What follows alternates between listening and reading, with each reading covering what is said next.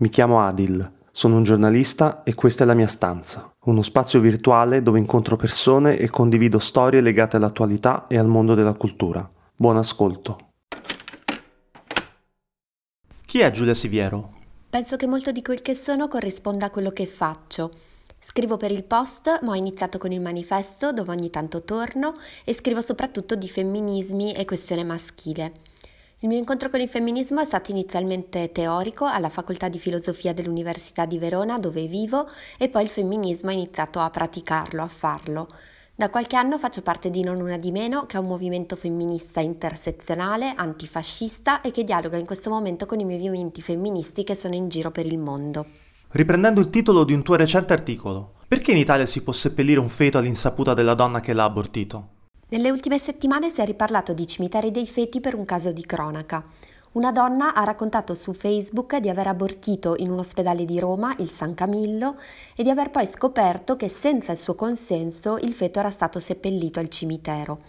Sulla lapide, e ce n'erano molte altre come la sua, c'era una croce in legno con il suo nome e il suo cognome. L'esposizione del nome di una persona, di una donna in questo caso, su una lapide pubblica che non la riguarda e senza il suo consenso è una violazione di un dato sensibile.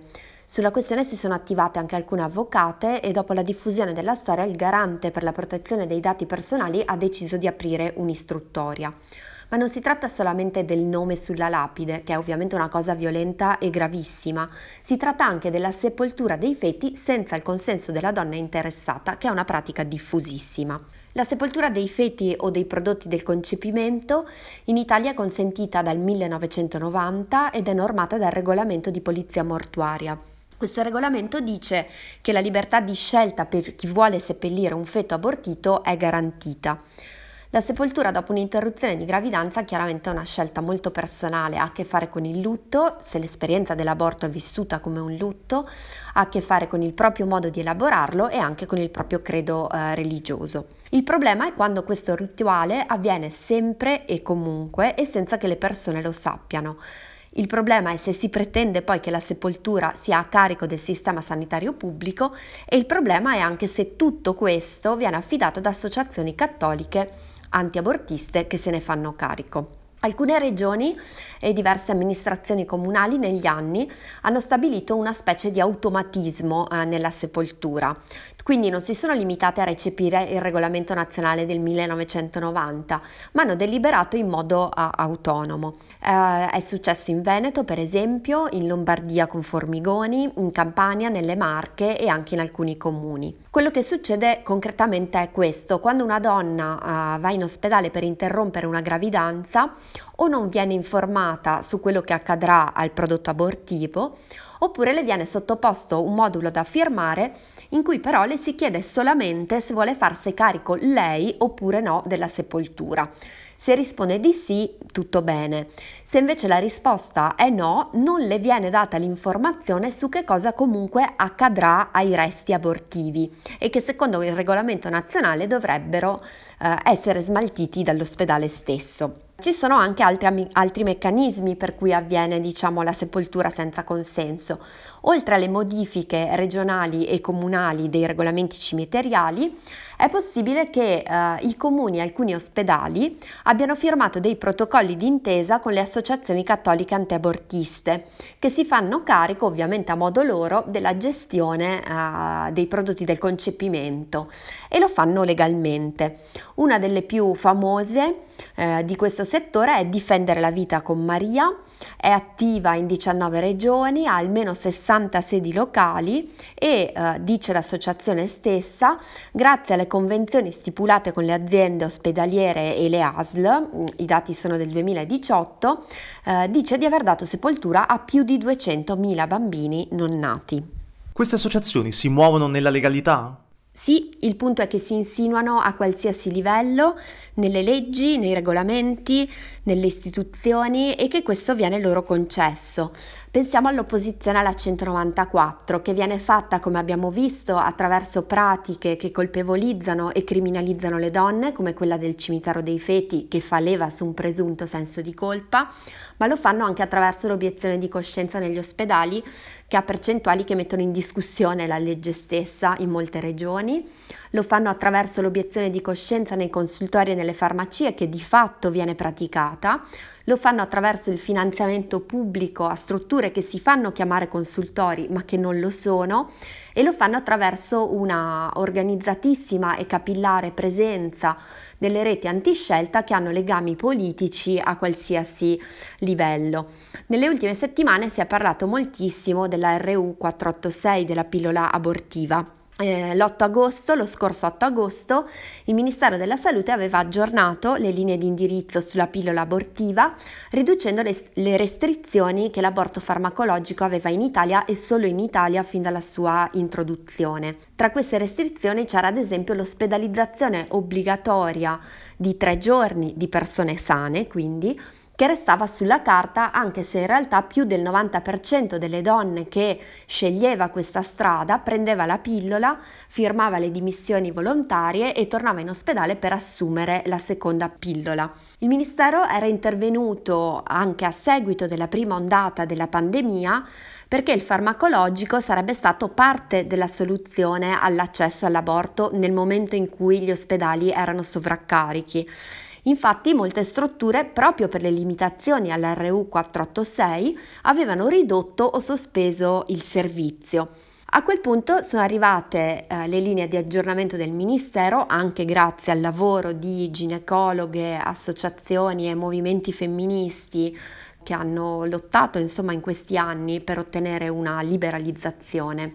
A fine settembre però la Regione Piemonte, potendolo fare, su iniziativa di un consigliere di Fratelli d'Italia, ha diramato una circolare che non solo mette in discussione eh, le nuove modalità di accesso alla pillola abortiva nei consultori, le vieta di fatto, ma finanzia e rafforza l'ingresso delle associazioni antiabortiste negli ospedali eh, pubblici. Prevede cioè l'attivazione di sportelli informativi da parte di associazioni del volontariato che, dice la, la circolare, possono anche aiutare la maternità difficile dopo la nascita e cita a titolo esemplificativo il Movimento per la Vita e i centri di aiuto alla vita, i CAV. Il meccanismo alla base di queste e simili associazioni è inserirsi nel momento dei colloqui per l'IVG, quelli dopo i quali viene rilasciato il certificato medico per andare in ospedale, ovviamente per far cambiare idea alle donne. Il Piemonte ha preso posizione eh, in modo esplicito ma anche altre regioni di fatto non hanno recepito le linee di indirizzo del Ministero, per cui la RU continua a, ad avere in molte regioni le limitazioni precedenti all'aggiornamento delle linee di indirizzo. Per un problema burocratico poi nei consultori la somministrazione della RU non è mai partita come invece prevedono le linee di indirizzo. Insomma la situazione o per un'azione, una presa di posizione esplicita o per una non azione è comunque bloccata. Il diritto all'aborto è sotto attacco anche in altre nazioni, penso agli Stati Uniti e alla Polonia, per citarne soltanto due. Negli Stati Uniti, oltre che per il nuovo presidente, in due stati si è votato per due referendum che riguardavano il diritto all'aborto. In Colorado è andata bene, in Louisiana no. La premessa è che negli Stati Uniti l'aborto resta legale a livello federale, come è stabilito da una sentenza della Corte Suprema del 73, la Roe v. Wade, ma non c'è una legge unica che ne regoli le modalità in tutto il paese, quindi ogni Stato ha le proprie norme che stabiliscono quali sono i criteri e i limiti entro i quali poter interrompere una gravidanza. In Colorado è stata respinta la richiesta di vietare le interruzioni di gravidanza dopo le 22 settimane di gestazione. In Louisiana invece è stata approvata una misura restrittiva, cioè un emendamento che modifica la Costituzione statale e stabilisce la non garanzia del diritto all'aborto o del diritto al finanziamento agli aborti. La Louisiana non è il primo Stato a modificare la sua Costituzione in questo senso e negli ultimi anni le proposte restrittive nei vari stati degli Stati Uniti sono state centinaia e centinaia. Poiché però contraddicono apertamente la sentenza Roe v. Wade, molte di queste nuove leggi restrittive sono state bloccate dai tribunali o comunque sono al centro di azioni legali che porteranno a un blocco. In molti casi però è proprio questo lo scopo finale Eh, fino a qualche tempo fa la strategia degli antiabortisti era infatti meno radicale, eh, complicavano i regolamenti delle cliniche o le questioni relative alle coperture assicurative. Dal 2018 invece hanno cambiato strategia, vogliono portare i casi fino alla Corte Suprema dove Trump ha nominato tre giudici antiabortisti e conservatori e quindi diciamo l'obiettivo è provare a cambiare le leggi eh, federali sull'aborto. Se Roe v. Wade venisse eh, rovesciata dalla nuova Corte Suprema, l'emendamento appena approvato in Louisiana, così come altri, non verrebbe dichiarato eh, incostituzionale. In Polonia è successa una cosa molto simile. La Polonia, governata dal 2015 da Diritto e Giustizia, un partito di estrema destra, populista, sostenuto attivamente dalle gerarchie ecclesiastiche. Questo governo aveva tentato uh, più volte nel 2016, nel 2018 e anche lo scorso aprile ad introdurre delle restrizioni pesanti al diritto all'aborto e sempre con il sostegno di diversi gruppi religiosi cattolici e dei vescovi. In tutti questi casi però aveva dovuto eh, rinunciare grazie alle proteste dei movimenti femministi che avevano inondato le strade e trovato sostegno nei movimenti femministi eh, di tutto il mondo. Non potendo quindi eh, seguire la via parlamentare, il governo ha deciso di delegare la questione al Tribunale Costituzionale, che è composto per la maggior parte da giudici conservatori che il governo stesso ha, ha nominato. A fine ottobre, quindi, in risposta a un appello di un centinaio di parlamentari, il Tribunale Costituzionale ha emesso una sentenza che modifica la legge sull'interruzione di gravidanza che eh, risale al 93 che era già una delle più restrittive eh, d'Europa, consentiva cioè l'aborto solo in tre casi, pericolo di vita per la donna, stupro e grave malformazione del feto. La sentenza ora ha eliminato quest'ultima eh, possibilità e di fatto ha introdotto un divieto quasi totale di interruzione di gravidanza perché circa il 98% delle procedure abortive del paese venivano proprio praticate per quest'ultimo uh, motivo.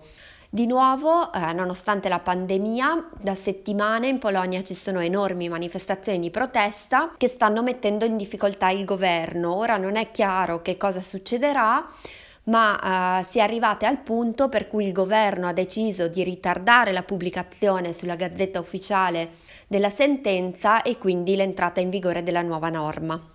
Verona l'anno scorso ha ospitato il Congresso Mondiale delle Famiglie, un evento fieramente antiabortista e antifemminista. Chi sono i principali rappresentanti italiani di questo movimento internazionale? Verona in quei giorni ha ospitato anche un'enorme manifestazione femminista che è stata una risposta molto potente al congresso.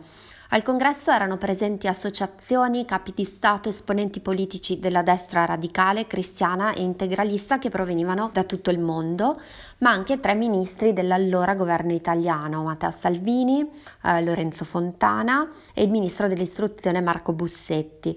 Sempre dall'Italia c'erano Giorgia Meloni, Simone Pillon mm, della Lega, il presidente della regione Veneto Luca Zaia e ovviamente gli esponenti politici eh, locali. I gruppi con cui il Congresso Mondiale delle Famiglie ha legami in Italia sono ad esempio Generazione Famiglia, il Comitato Difendiamo i nostri figli, Pro Vita e Citizen Go che è una fondazione che ha eh, sede a Madrid ma che ha i suoi rappresentanti anche eh, in Italia. Si tratta di gruppi che lavorano sulla, contro la cosiddetta ideologia gender, contro i diritti delle persone LGBTQI e contro le donne e a loro volta hanno legami con organizzazioni della destra cristiana nel mondo e con i partiti dell'estrema destra locale, ad esempio Forza Nuova.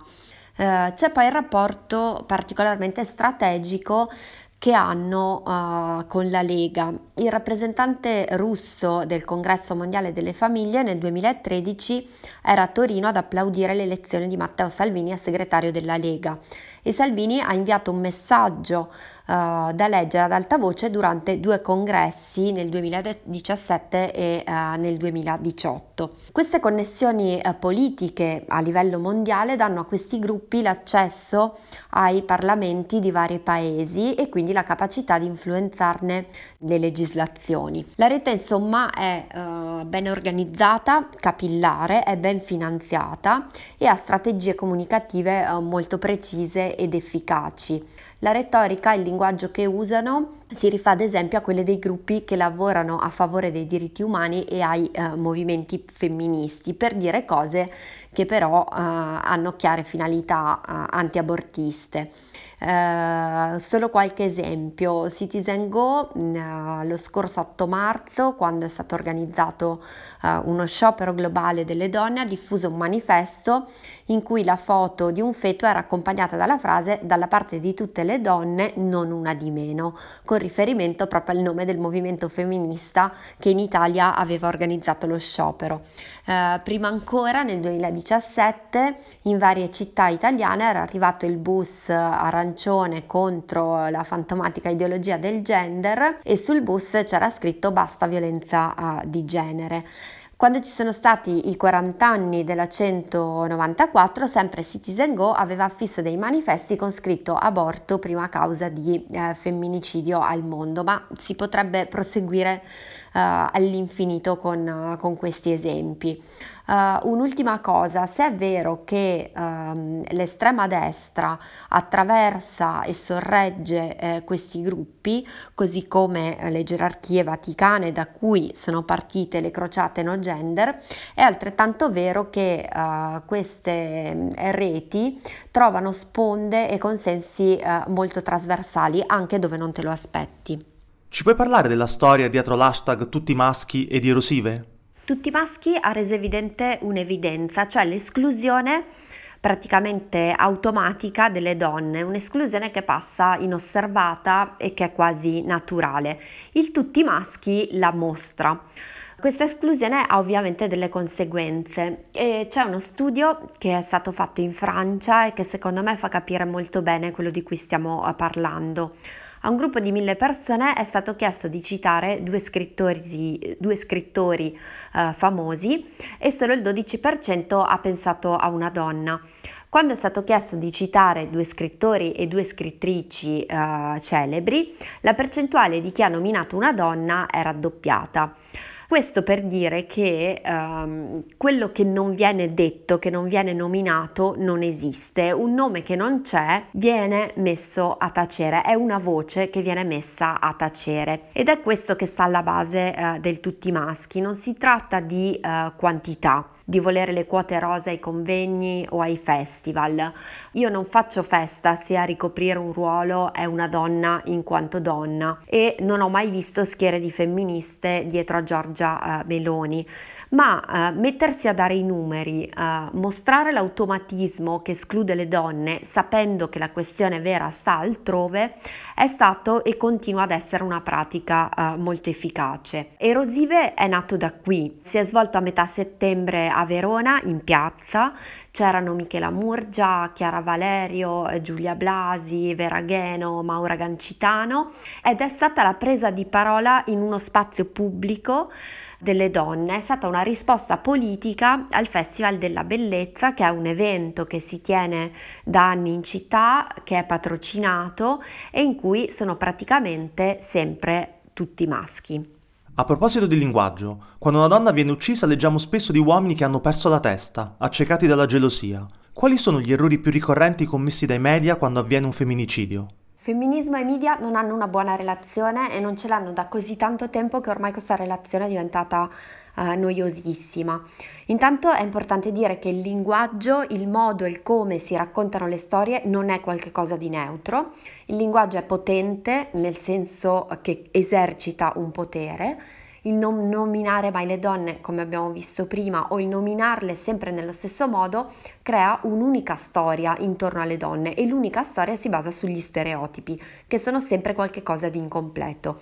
Tutto questo funziona anche nel femminicidio e nel come viene raccontato.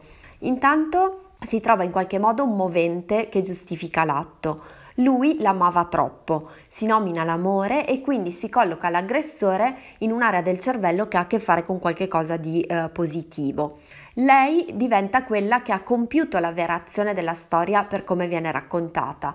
L'ha lasciato, l'ha tradito, l'ha esasperato e diventa la donna che non rispetta le aspettative sociali e quelle del compagno. Non è stata una buona moglie, non corrispondeva allo stereotipo. L'altro errore è parlare di uomini che perdono la testa perché vengono accecati all'improvviso, è il famoso raptus, che porta l'aggressore in qualche modo fuori da sé lo porta a qualche cosa che non gli appartiene.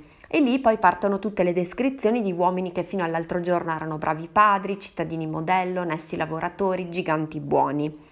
Con lui si empatizza, si racconta quanto fosse infelice, si assume emotivamente il suo punto di vista e alla fine l'aggressore diventa la vittima, mentre sulla vittima reale resta la colpa di aver causato una sofferenza insopportabile, la colpa di non aver soddisfatto le aspettative, di aver provocato in qualche modo quello che è accaduto.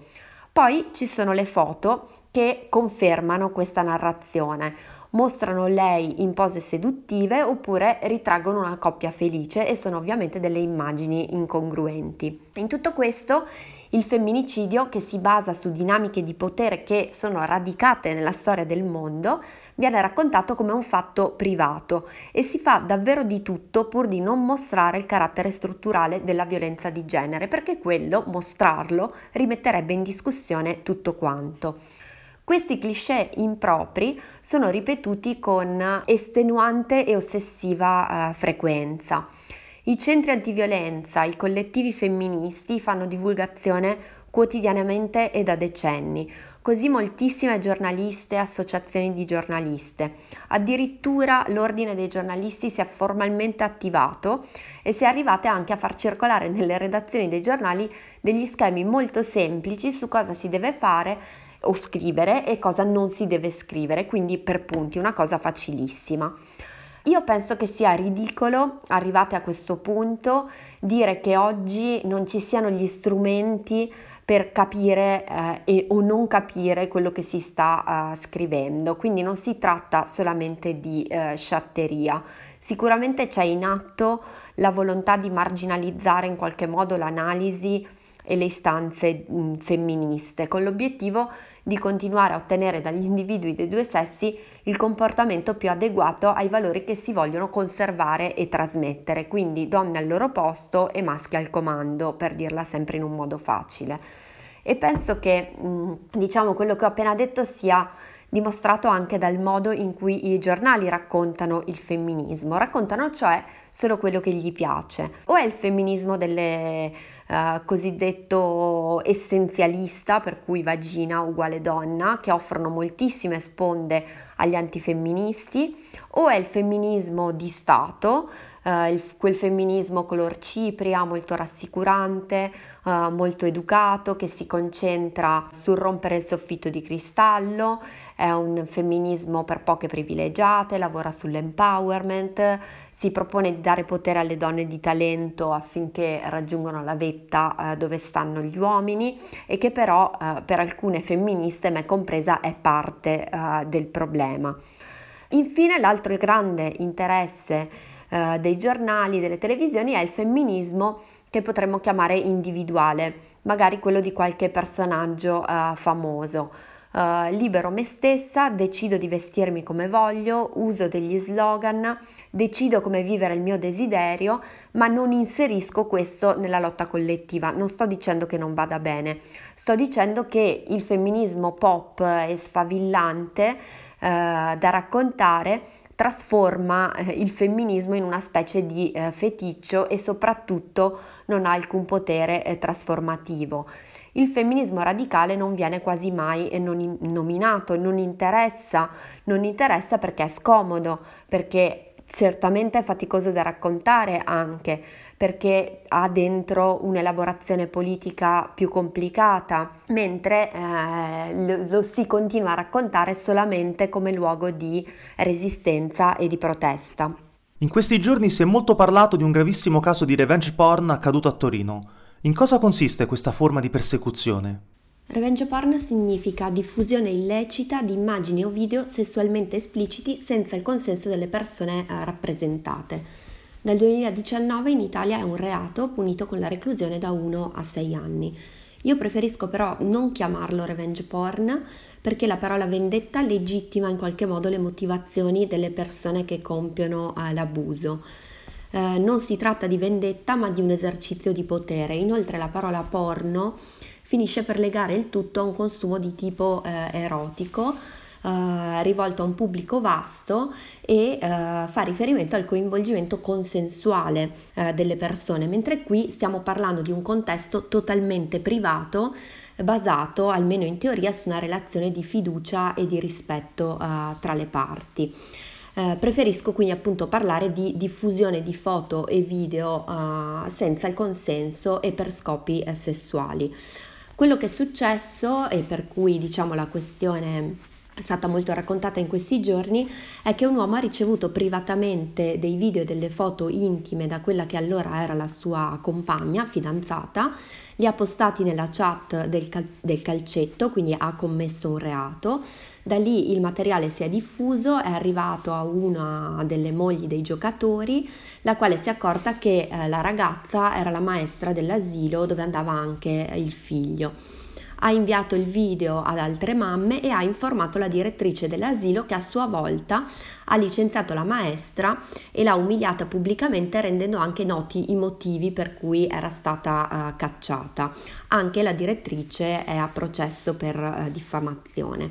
La storia è una delle tante, è successa in modo identico anche a Brescia a febbraio scorso, stessa dinamica, lei è stata licenziata ci sono casi di suicidio, ricordiamo quello di Tiziana Cantone, la napoletana di 31 anni che si era uccisa dopo la pubblicazione online dei video privati diffusi senza il suo consenso e se ne è parlato perché esistono uh, centinaia di gruppi Telegram e Whatsapp che uh, si occupano esattamente di questa cosa.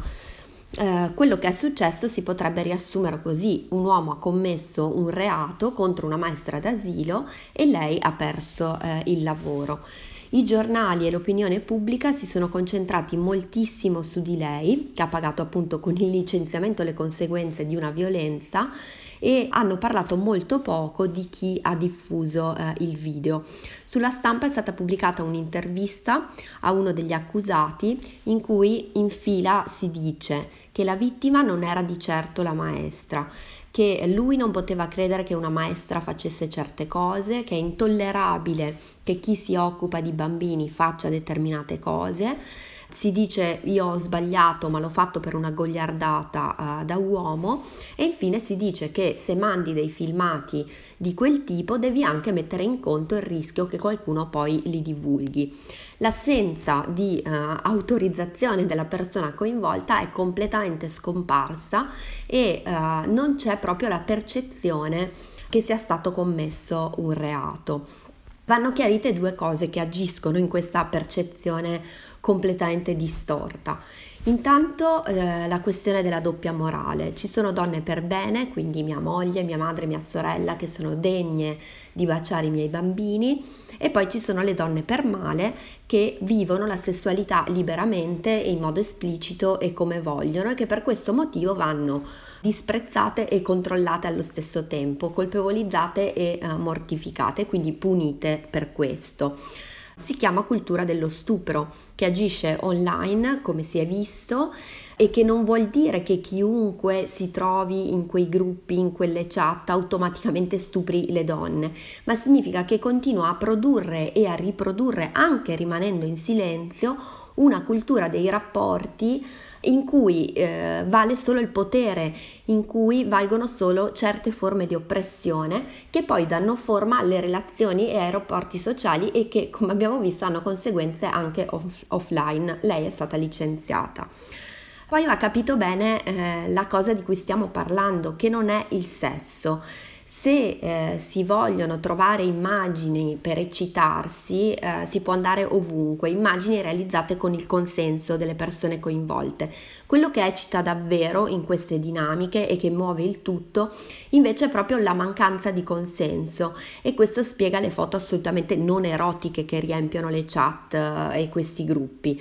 Quello che conta insomma è la possibilità di esercitare il potere su un'altra, di agire una forma di eh, dominio. Quello che risulta insopportabile di nuovo è la libertà sessuale di una donna che ritrae se stessa come le pare, che del proprio corpo fa quel che vuole e perché per questo va punito. Lei non può farlo, ma lo possono fare gli altri usando il suo corpo, un corpo femminile che quindi non è solo tuo, è di chi lo può guardare, di chi lo può giudicare, che ha un corpo a disposizione e si pensa addirittura che questo sia un diritto, non un reato, oppure si pensa che sia una goliardata con la quale si autorizza poi qualsiasi cosa.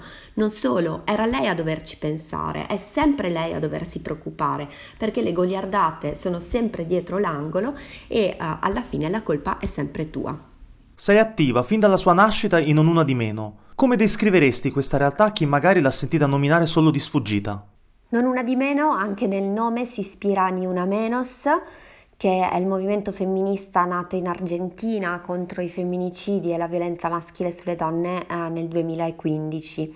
Dall'Argentina Ni Una Menos si è diffuso in moltissimi altri paesi, compresi gli Stati Uniti, eh, dove dopo l'elezione di Trump erano state organizzate le marce eh, delle donne. In Italia il movimento è nato nel 2016 dopo il femminicidio di Sara Di Pietrantonio, una studentessa di 22 anni bruciata viva in via della Magliana a Roma dal compagno. E poi il movimento è cresciuto su tutto il territorio nazionale. Sono nate assemblee in quasi tutte le città d'Italia e insieme hanno deciso di lavorare a dei tavoli eh, tematici. Dopo un anno il lavoro dei tavoli è stato organizzato e raccolto nel piano contro la violenza maschile e la violenza di genere che contiene le lotte le principali rivendicazioni del movimento e che si può trovare anche online.